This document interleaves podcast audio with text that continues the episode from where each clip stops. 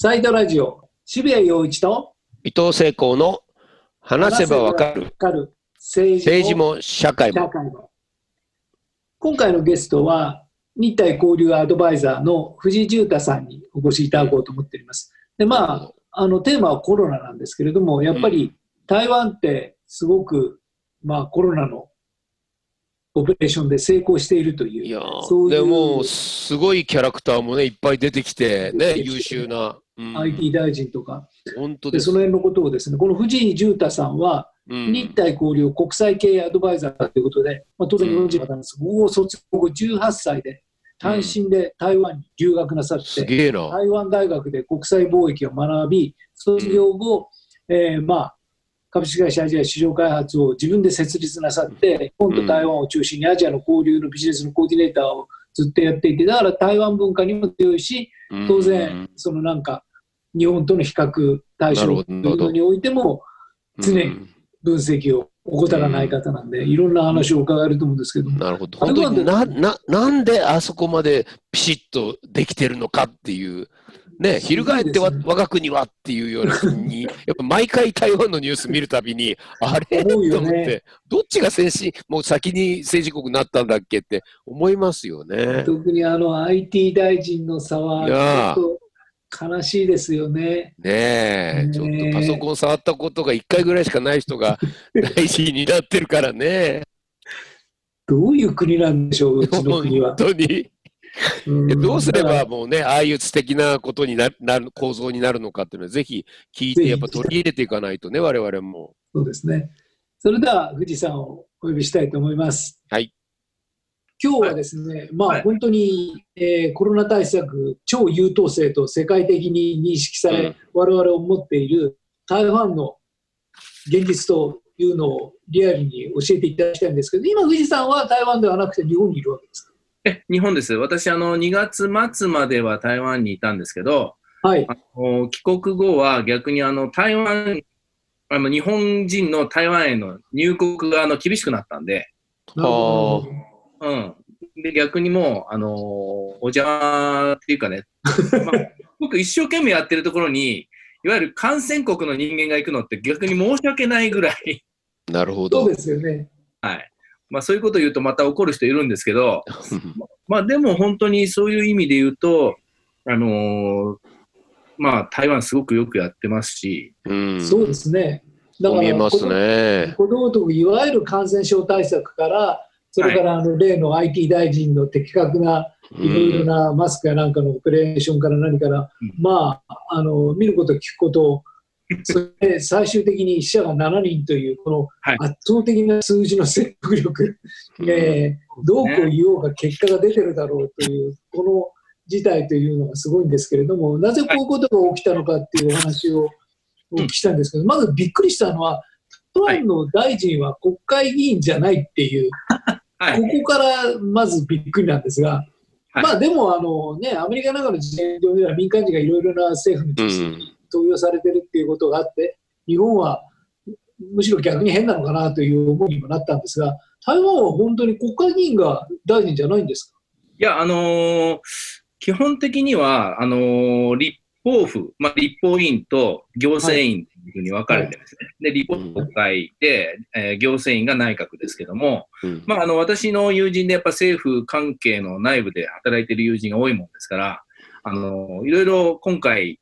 よく機能する理由を調べてるうちに、うん。この、あの、いわゆる大臣が立法委員、国会議員でないっていうことを、普通に台湾の友人に聞いたんですよ。うんはい国会議員じゃないんだ。で、そしたら彼が、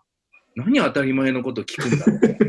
うんそのいわゆる同政府の人間が立法府の人間を兼ねていて、どうやって、あの、いわゆる公平な監視監査ができるんだと言われて、うんあそう言われりゃそうだなと、もう本当に、もう目から鱗が10枚ぐらいボロッと落ちて。で、で、まあやっぱり調べているうちに、あ、台湾、もともとあの、いろいろ私、あの、台湾の政府のシンクタンクで10年、10年ぐらい、あの、顧問をしてたので、へえ。で、あの、台湾の経済部の、あのーまあ、外部のシンクタンクで10年ほど、あのー日本関連の顧問をして、うんで、まあ、それこそ、経済大臣とか、あの、労働大臣とかの横にいて通訳したりとか、高尾市長と、あの、北九州市長との会談で僕が通訳したりとか、うん。はい。ということをしてたんで、ですごく台湾の政治の流れがすごくよくできてる。あの政府の、政府のいわゆる行政ですよね。行政の、いわゆる行政がどうやって経済を動かしていくのかとか、行政がどうやって、えー社会を変えていくのかっていうのをすごく見てたんで、うんすごいなと思ってたんですけど、今回いろいろ調べて、特にその、気づきっていうのが、その、例のプレジデントオンラインの記事で発表した、はい国会議員が、あの、まあ大臣、大臣には国会議員がいないって話になったんですよね。う。うん。んそれはすごいですね。例えば日本だと、まあ、外交的な思惑によって、いはい。ろいろなその政治的な思惑によって、行政的なコロナオペレーションがぶれていったというような言われ方とか、結構されていますけれども、はい。はい。こういうことが全く起きる危険がないわけですね。まあ、外交的要因とか政治的要因っていうのは当然、あのまあ、と時にしてはあると思うんですけども、ただ、あの日本のように、いわゆる内々で忖度するっていうことはほぼないですよね。なるほどね。うんうん基本的にはあの、まあ、今回のお伝えしたい、お伝えしたかった一つが、あの情報公開ってことなんですけども、うん。あのいろんな国で情報公開がよくできてるよって話すると思うんですが、台湾の情報公開もすごくてですね、やっぱり記者会は、もう発表の後、質疑応答、もう質問が終わるまでずっとやってるし、うん。その毎日なんですよ。毎日12時あ、じ毎日2時から、午後2時からやるんですけども、はいあの大臣がちゃんと中央に座って、で、関係閣僚も全部横に並ぶんですよ。あそうですね。うん、あ。責で任ちゃんと取るんですね。責任者が全部並んで、ほんで、しかもですね、場合によっては、例えばあの台湾であの学校のあの開校が2週間延期になった日があるんですよ。で2月2日に発表になったんですけど、うんその時は、そのよく有名な陳時中さんっていうあの衛生福利部長、厚生大臣と、いわゆる教育大臣と労働大臣まで3人並んで記者会見してるんですよ。だからもう、いわゆる、えっ、と、大臣が何人も並ぶし、関係閣僚、しかも別にあの関係じゃない、あの、いわゆる、えー衛生福利部、交通部、経済部、関係した閣僚が全員集まるんですよ、そこに。うん。ほんで質問どうぞっていう形で、うん記者がどんどん質問するんですよ。で、毎回質問もうないですか？ないですか？っていう形で質問を受け付けるので、だから逆にあの、なんだろう。まあ僕、あの、ずっと最初の1月20日からずっと記者会見始まって、今日までずっと毎日やってるんですけど、まあ、ところどころ、節目でちゃんと見てるんですけど、最初はやっぱ記者、記者もですね、ちょっとトンチンカンな質問したりしてるんですけど、記者もね、どんどんどんどんこう、なるほど。プして、鋭勉い強して、うん、鋭い質問ができるし、素晴らしい。うん、そそれで大臣たちとか官僚もそれに対して答えていくっていうディスカッションになっていって、はい。で、でで質問がもう全部出尽くしちゃうんで、いわゆる推測とか邪推の余地がないんですよ。なるほど。うんうんでもに、まあ申し訳ないですけど、日本の会見って、はい、うん時間です、仕切りです。で、あとはもうなんとなくちょっとし隠したいのかなとか、言いたくないのかな。そう。なんか、いや、これからなんかちょっとありますんでって言うんだけど、本当は何もなかったりしますからね。あと調査中ですとか、うん。うん、だから、結局、まあ、あのね、最近、僕も実はあの、羽鳥慎一さんのワイドショー出たんですよ。ああ、そうなんですか。で、4月5日にだいぶ初期の頃なんですけど、うんあの、いいとか悪いじゃなくて、そりゃ、やっぱり政府の、政府の発表がこんだけ、こう、まあ、失礼な言い方ですけど、まあ、透明性がないと、うん。やっぱり報道側で推論を、仮定と推論をやるじゃないですか。そうですね。うん。そうすると、専門外の人、専門外っていうか、外部の専門家に聞いたりとか、いろんな、あの、まあ、いわゆる直接関係のない方にいろいろ意見を聞いていくと。そうなんですよ。いやなんでタレントがそこ答えるんだっていうね。そうなんですよね、日本。で、結局その邪推とか過程がどんどんまた新たな過程を生んだり、もう場合によっては陰謀論になったりとか、もう中国陰謀論だったり、アメリカ陰謀論だったりとか、もう、うんもう、もうなんか日本、日本もなんかもうインターネットも報道もうん全部もう真実がどこにあるかもわからうない。んそうね、そうなっちゃうんですよね。うんだから怖いですよね。で、しかも、うんあのーなんだろう、仲間だと思ってた人が違う発言をして、それに切れる方とかいるじゃないですか。うん信じてたのに、お前はなんでそうそどう批判するんだとか、う。うん。裏切り者とか、うん。だから、あのーもう、あの、感染が怖いっていうよりも、インフォデミックですよね。ああ、そうね。完全にインフォデミックになっちゃってるっていうのが、うんすごく怖いですよね。うん。まあ、逆に言えば、こういう事態の時こそ、その情報というのが実は最大の武器というか、最大のキーであって、それがどう伝達するのかっていうのが、まあ、結局は感染症を抑えるっていうか、感染症対策のものすごく特効薬になっているっていう、まあ、あの少佐ですよね。で、ここで各国のいろいろなお話を伺うと、あのアメリカでさえ、まあ、我々は見てるんですけど、トランプ大統領というのは延々やります、まあ、途中でやめちゃって、お前変な薬飲んでるだろって言って、いなくなっちゃったり、時々しますけど、あの人のことだな。うんでもやっぱりあのトランプ大統領でさえかなり長い間、質問に延々答えるわけですね。うん。はい。で、えー成功しているスウェーデンのお話も聞いたんですけども、とにかく同じ質問が何回出ても同じように答える、必要に答えるっていうのが、まあ、各国の評価される。感染症対策のすごく肝なわけで、今のお話を伺っていると、まあ、台湾の感染症対策の一つの肝が情報公開であり、その情報公開を支えているのが、まさにその国会議員がない、忖度がない、ちゃんと、まあ、ものすごくこの教科書みたいな三権分立がちゃんとなされている、そうですえー行政府行政府の当事者であるっていう、その構造というのが、まあ、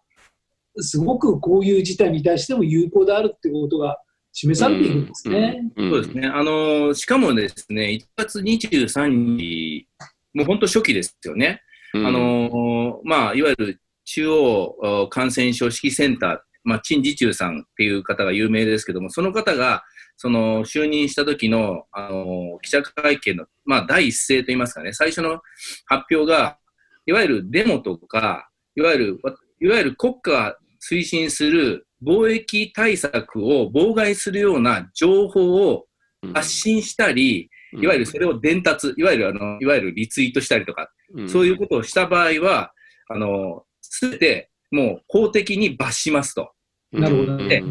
記者会記者記者会見じゃないです。ほんで、メディアの皆さん、皆さん方も気をつけてくださいって、ちゃんと、情報統制をちゃんと示唆してるんですよ。なるほどうんだから、いわゆる、台台湾における貿易情報に関するすべての情報は、ここから発信したもの以外は発信するなと。うんなるほど。いわゆるもう、そういう、そういう情報が混乱すると、貿易がしっかりできないので、ちゃんと皆さん守ってくださいっていう形で、ちゃんと指示してるし、で、そういった情報を流した場合の罰金刑とか、そういったものもすべて法律法律で定めてあるんですよね。なるほど。まあ、その分、つまり、あの、開示してるってことですよね。なるほどね。もうだから、すべて管理してますし、うんあのーまあ、例えばですね、あのーまあ、ちょっと具体例って言いますか、あのー例を言うと、1月17日に、15日に、あ2月15日に1人亡くなってるんですよ。タクシーの運転手さんがで、そうすると、そのタクシーの運転手さんの同居人が2人いて、非同居人が10人いて、で、その人が医療関係行った時に接触した人が60人いて、その人が集中治療室で接触した人が7人いて、おこの人は全員検査してるけど陰性になりましたってそこまで言ってるんですよ。すごいなそれはね、やっぱりデ、デマ言うなとか言ってるのが、そのつまり統制、情報統制って言うと、ちょっと上からものすごく権力があってっていう感じだけど、うんそういうことじゃないですね。まず開示した上でそれがあるという。だから情報をすべて開示して、うそしん。てあのいわゆるそれ以上のこととか、それ以外の私たちが発表した以外で、知らなかったらじゃあ質問してくれうと。ん。うんだから当然、じゃあこれについて、えっとそのえー残りの人たちはまだ判定されてないけど、その人たちは陽性になるのかとかとか出るときありますけど、それもついても答えるし、すべてうん情報を書いですね。て、それ以上の情報は流さないっていうふうに決めてますよね。それって、それって、台湾は元からそうなんですよね、つまり、これ、こういう事態じゃなくてからそういう政府なんですか？どうなん？の基本的にはあの台湾あの、まああのまあ、言い切ることはなかなか難しいと思うんですけどもうん、台湾っていうのは基本的にあのそういった発表文化なんですよね。うん。ですから、あのいろんな場面で全て発表していく、いわゆる官僚とか、いろんな、まあ、いわゆる経済対策するときにも、うん。経済大臣とか、えー各官僚がこういうふうにしていきますっていうのを全部オープンにする。うん。だからすごくね、あの政府が何をしたいのか、これうん。これなんかかん本当に秀逸ですけども、うんまあ、今後どういった経済対策をしたいのか、どういった方向で国を動かしたいのかっていう発表がすごくできてる文化なんですよね。で、よく人材がなんでそんなにいい人材が生まれてるのかって、うんまあ、よく聞かれるんですけど、これちょっとか、あのーコロナと関係ないんですが、いわゆるね、そういったいろんな部分部分で、そういった発表の場面がすごく多いんですよ、台湾で。うんうん。もう何かあると会議して、うん。そういった情報開示をして、で、いろんな専門家に意見聞いたりとかする場面があるんですね。で、私も、まあ、やっぱり元顧問してたんで、そういう会議に呼ばれるんですけど、うん。もうプレゼンが大好きで、みんな俺をこうやる、あれこうやるって。あ なるほど。するんですよ、官僚が。官僚からいろんな部門の。うん。でうん。でね、発表して質疑応答すると、まあ、あのー渋谷さんも伊藤さんもわかると思いますけど、質疑応答してるこの人できるなとか、あ、うんこいついいなとかわかるじゃないですか。そりゃそうだ。うんで、そうやってくるうちに、周りから、あいついいよねって話になって引っ張られていくと思うんですよね。はそういうあ、なるほ文化がど。官僚の中にもあるし、いろんな組織の中にもあるんで、うんもうなんかこう、あの、いや、よろしくみたいな、こう、あの、何、あの、う裏が上手い人が、根回し上手そう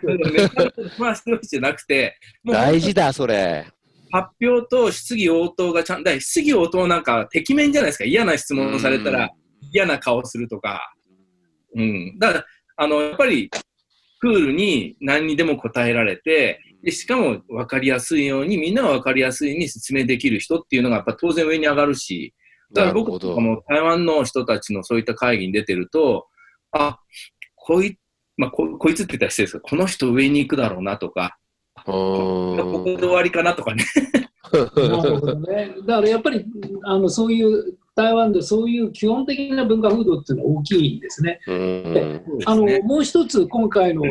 いわゆる台湾がこのコロナに対して非常に的確にオペレーションできたっていうことの重要なツールが IT がうんものすごく重要に働いたと。はい。でこれはまあその当該大臣が優れていたって、はい。どういうことはまあ若い大臣で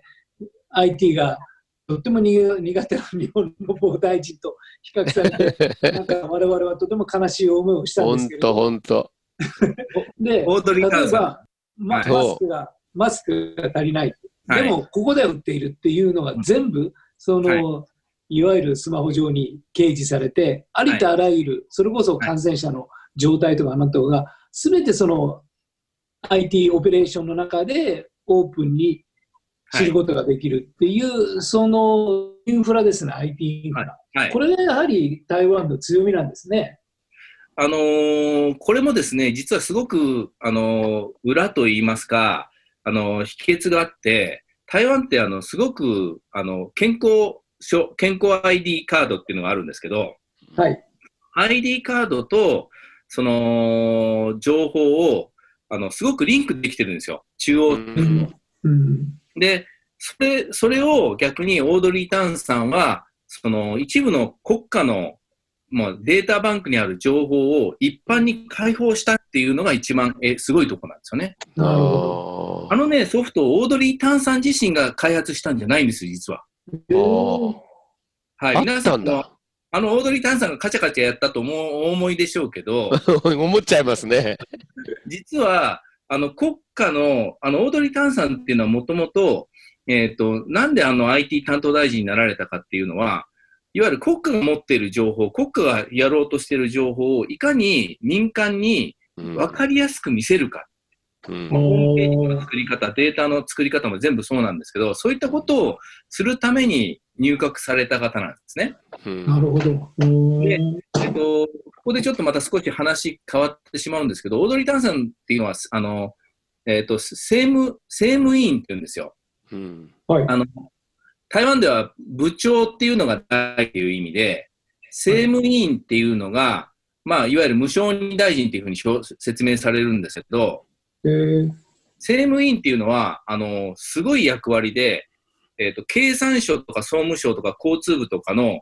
た横の軸をつなげる大臣なんですよ。はあ、そうか、システムがよくできてるんだ。だから、縦軸が、いわゆる、いわゆる行政の縦軸、いわゆる経済経産省とか厚労省を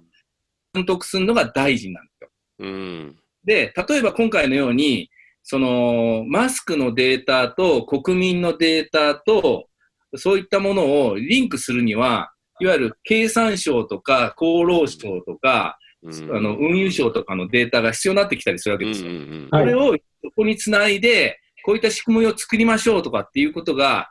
あの、まあ、命令じゃないですけど、提案できる役割なんですよね。うん日本が一番苦手なやつですよ、それ。本当ですね。横の軸が政務委員なんですよ。うん。でその政務委員が、やはりこういったものを作るのに、ここの、ここの省庁のデータと、この省庁のデータをつないで、こういうのやりましょうかとかっていうので、で、そこで、オープンデータとして、一般国民の IT 企業にこの情報ならオープンできるよねっていうのを決めて、オープンにしたんですよ。うんなるほどそれを、それを IT の民間企業が、マスクの、あの、そういったアプリを作って開発して発表すると。うんですから、あの、ああのマスクアプリって、実は60種類あるんですよ。台湾で。えーそうだ。はい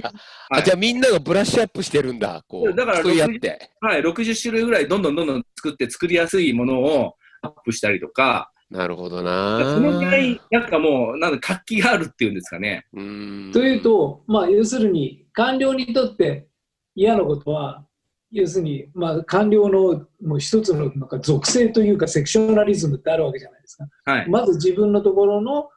ところで全ての行政というかその仕事を完結させたいっていう、まず習性があってで官僚も政府もなおかつそのデータを隠したいっていううんその2つのハードルがあるわけじゃないですか。で隠したいものを出す。そしてセクションを予告しでつなぐ。で、もう一つ大嫌いなのは今回のコロナで、まああれだったんですけれども、とにかく PCR を民間にやらせたくなくてしょうがなかったですよ。とにかく厚生労働省は自分のところでやりたくて。それを民間に渡しちゃうっていう、とにかく普通の官僚組織、政府組織においては絶対できない民間委託とセクション横断と秘密開示っていう、この3つができちゃうっていうのがよくわかんないんですけど、なんでできるんですかね。いや、あのー秘密がないですよね。だからもう、最初から隠し事がないので、もう日本ってもう70何年間、まあ、は敗戦、戦後、隠し通してもう出せないもの。が。まさに。だから今から出しても、もう、もう、あの、芋づる式にとんでもないことになって、お前国家、うん国家潰す気かみたいな映画だ、映画だそう、官房機密費とかね。だからそういうのありますよね。そういう意味で言うと、あと、そういう意味で言うと、あのーまあ、渋谷先生お話ししたように、秘密がないっていう意味では、あの、これもまあ、ちょっと感染症自身とはあんま関係ないんですけど、あの、公務員、いわゆる行政で働く公務員は、あの、台湾って実は3県分流じゃないんですよ。5県分流なんですよ。おーほんで、はい講師員、講師員っていうのがあるんですね。講師っていうのは、あの、えっ、と、講師ってあの、考えるに試す。はいはいはい。へえ。うん。で、そこが公務員の試験を司ってるはあ。5件の一つなんですね。発表ですね。うんまあ、そうです、そうです。あの、うん孫文が作った考えなんですけど、うんそこが、そ実はですね、あの、まあ、そこが実は官僚全部全員を、ま、全員を管轄してるんですよ。だから、あの、日本で言うと人事院とか、うん。そういう意味が愛なんですけど、人事の試験からさ、あの、いわゆる任用まで、あの、いわゆる評価まで、その加工シーンっていうところが司ってるので、うん。いわゆるあの、もう、日本だとあの、公務員って入った時から縦割りじゃないですか。はい何々省、大蔵省に入るとか、外務省に入るじゃないですか。うん。でも、彼は基本的に、その、外務、外、あの、外交員になるための試験を受けて、外交部には入るけども、うん入るところは、いわゆる国家の行政院に入るんですよ。ああ、なるほど、なるほど。だからそういう意味で言うと、あの、すごく、まあ、その甲子園の話をすると1時間、2時間かかってしまうので、でも、本当すごい制度で、僕一回、あの、甲子園の、あの、うんトップの方にも一度お会いしたことあるんですよ、あの、取材時に。はいで、そ、そこには、あの、公務員の裁判所もあるんですよ。へえ。あの、公務員がやっぱ言及を受けたりとか、うん。あの、いわゆる降格をしたときに、公務員裁判所に申し立てができるんですよ。なるほど透明性がすごくあるんですね。うん。で、っていうことは、公務員に対する責任追及もちゃんとやってるってことじゃないですか。なるほど、そういうことだ。そうですね。うーんだから、なんかこういった制度とかを、こう、なんかこう学んだら、う。うんまさに、いや、まあ、今もね、例えば官房が人事を握っているために、官僚たちが頭が上がらなくなって、検察庁みたいなことが起こってるわけなので、人事院がちゃんとしてれば、ね、透明性があってきちんとしてれば、こんなこと起きないわけですよね。うん。だから、あの、今回、まあ、申し訳ないんですけど、日本っていう、日本の政府が、日本の行政が、まあ、本当にあの、神仏のご加護といいますか、あの、感染者数も世界に比べたら抑えてるし、死亡者数も多くないですけど、うん、でも、どう見てもに、まあ、申し訳ないですが、日本の政府の対応とか行政の対応が良かったかっていうと、みんな点々点じゃないですか。で、やっぱり台湾っていうのは、もう完全に、もう機能したし、迅速に機能した行政があって、で、すごい国民に信頼されてるんですよ。うん。もういわゆる、あの、蔡英文さんの支持率も7割、8割ですし、はあ。はい。あの、その、地方感染症指揮センターの陳時中指揮官、あ、厚労大臣なんですけど、この人の支持率91%ですから。すげえ。すごいな。はい。もう、あの、次期台北市長になるんじゃないかとかって噂まで出てるんで、やっぱりできる人はやっぱどんどんどんどん、あの、いわゆる民間人なんですよ。もともとあの、あ陳時中さんっていうのは、厚労大臣なんですけど、歯医者さんですから、へえ、あそうなんだ。はい。なるほど。2世、3世で政治家になるような国と違うんですね、やっぱりね。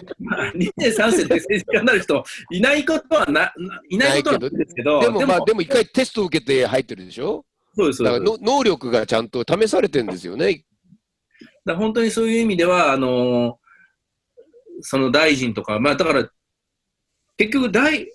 お医者さんでも、あとあの今回の大臣でも学者さん出身、ほあの法律家出身、あと地方行政出身で大臣になった方とかいるんですけど、うんだから僕はあのー記事でも書きましたけど、あの、ね、末は博士か大臣かって言うじゃないですか。本当、本当、はいそれそれ。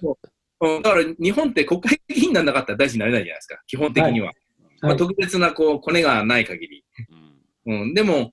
台湾だと、いろんなフィールドでちゃんとやってれば、それこそ博士になったり大臣になったりする道があるっていうのは、こう台湾のな逆にいいところかなっていうふうには思ないます。立身出世のいいパターンですよね。うん、だからあの、ね官僚でも、官僚、今回あのマスクの対応をちゃんとやったあの経済大臣の新さんって方もいるんですけど、この方なんかも完全にあの大学卒業して経産省、まあ経済部に入って、叩き上げで大臣になった方なんで、うん。だもう本当にそういった意味では、あの、一歩一歩。で、当然国会議員じゃないですよ。うなるほん。どね。だからまあ今回のコロナ対策が的確に打たれていたっていうのは、そのコロナ対策に特化した何がしかのノウハウや、それこそオペレーションが優れていたというよりも、台湾の政治システム、官僚システムの持つ強みというのが、今回のコロナの、まあ、インパクトに対してすごく強かったっていう、まあ、その話はすごくよく分かって面白かったんですけども、一方、あの SARS っていうはい。非常にまた別のすごく、うん。あの、はい。感染症があって、で、その時の、まあ、教訓というのがすごく生かされていて、それで学習したことによって、まあ、今回の事態というのをちゃんと的確にオペレーションできたっていう話があるんですけれども、その辺は事実なんでしょうか？もうおっしゃる通りです。あの、ちょうどその、あのーその話をしようと思ったところに、あの、うんうん皆さんナイスで、あの、ありがとうございます。あの、本当に2002年から2003年に起こった SARS で、台湾はあのーまあ、37名亡くなってるんですね。うんはいまあ、いわいわゆる一部の報道では70何名って書いてあるんですけど、SARS で実際にか亡くなった方っていうのは37名なんですよ。うんで、その時に何があったかっていうのを、やっぱり、まあもう、日本の方は当然知らないと思いますけど、とんでもないことが実はその時台湾で起こってたんですよね。うんあのー感染症が広まって、2003年の4月24日に、病院を丸ごと、いわゆる、あの、ロックダウンっていうんですか、封鎖したんですよ。うんおーうん、900人。あの、お医者さんと患者さんうを、もう元気な人も含めて、全員ローックダウンしたんですよ。なるほど、これはこ国の中が割れそうな議論がいろいろ出そうな。もう、で、その時の市長は、まあ、馬英九さんだったんですけど、うんで、えーろまあ、その600人、えー600人、あ900人、900人いるお医者さんをロックダウンして、病院隔離をしたんですね。うんで、その期間で、実35名亡くなって、うんえー150名院内感染してるんですよ。うんおで、台湾で亡くなった方37名ですから、ーはい。その病院だけで35名亡くなっちゃってるんですよね。なるほど。で、しかも、70何名って言ってますけど、1人は、あの、首吊り自殺してるんですよ。ああ、そそうれがかなそう辛くて。そういう問題も出たと。はい。うんだからそういった院内感染をして、で、当然、あの、当時 WHO から何の情報も得られなくて、うんもう治療方法も何もわからない状態で、うんとんでもないことを、まあ、やってしまったっていう、あれがあって、うんで、それで、やっぱり、あの、これじゃいけないっていうことで、法整備ができたんですよね。で、その後に、ですから、あの、伝染病放置法ですとか、えっ、と、衛生感染局組織法ですとか、衛生省組織法とかいろいろできて、で、今回の罰則とかも全部できたんですよ。うんなるほど、なるほど。で、まあ、そういう、なんていうか、反省をするためには、何が悪かったかっていうのも、それこそ台湾的に全部オープンしなくちゃいけないわけじゃないですか。そうすると、はい。やっぱり誰が悪かったみたいなことも生まれてきてしまうわけですけれども、うんその辺はどうオペレーションしたんでしょうか？当時はですね、ですから、その病、なんでそんな院内、あの院内感染とかがあったかっていうと、やっぱり隠蔽があったんですよね。うんなるほど。病院が、当時は台湾っていうのは、あの、SARS が始まった当初ってずっとゼロだったんですよ。感染が。うんはいで、いわゆる台湾は優秀な国家だっていうのをちょっと売りにしたんですね、最初。あー2003年の当時。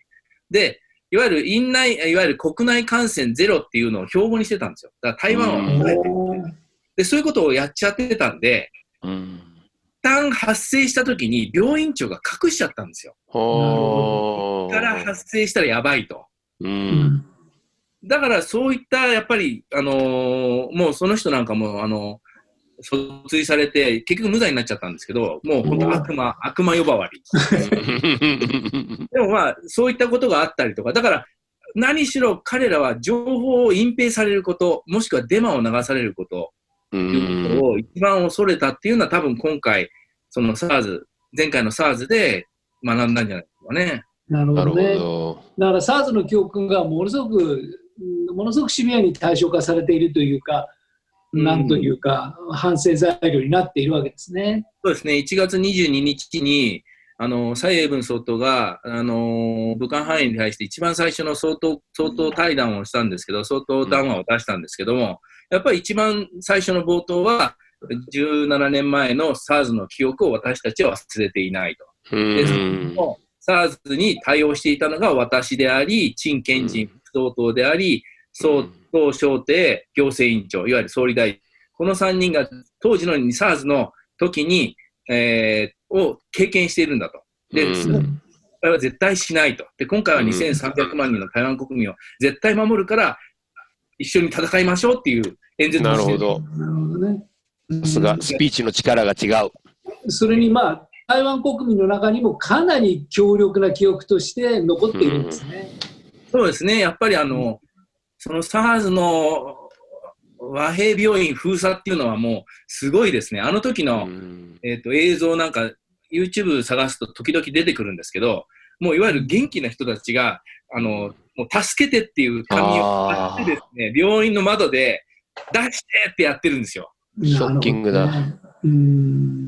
まあ失敗があったってことなんですね。そうですね。やっぱりそういう失敗があったっていうことだとは思います。うん。それがちゃんと情報もしっかり公開されていて、何があって、でそれこそ原因が情報隠蔽であるっていうことまで言われて、っていう、まあ、そこの痛みですよね。それをちゃんと、うん、共有できたってことが、次の新しいオペレーションにつながったんですね。ですね。で、やっぱり多分と言いますか、その時に一番、まあ、彼らが身をもって分かったのは、感染症対策は戦争、戦争状態だと。いわゆる臨戦態勢なんだっていうことですよね。うんなるほどうん、もう結局、あの、戦争状態と一緒だと。感染症は見えない相手との戦争なんだと。だから、いわゆる情報戦で負けてもいけないし、うん貿貿易戦でもいいまあ、国民一丸とならなかったら勝てないっていうような意味合いを、もう政府はもう、もう、いの一番でもう動いてますしね、発表してますし、それをうんちゃんとガチンコの記者会見をしたりとか、情報、情報的な情報公開をしたりとか、いろいろ動いてますし、うんまた、あの、心理的な面で言うと、やっぱりマスクをいち早く国民に届けたっていうことも大きいですよね。んそうでしょうね。うんうん、やっぱり、あの、いくらそういうふうには言っても、やっぱり生活の中で一番身近な自分を守るものって言ったらマスクじゃないですか。うんはい。だから台湾は1月24日に、台湾国外へのマスクの輸出を禁止してますからね。はあ、すごいな。手が早い。え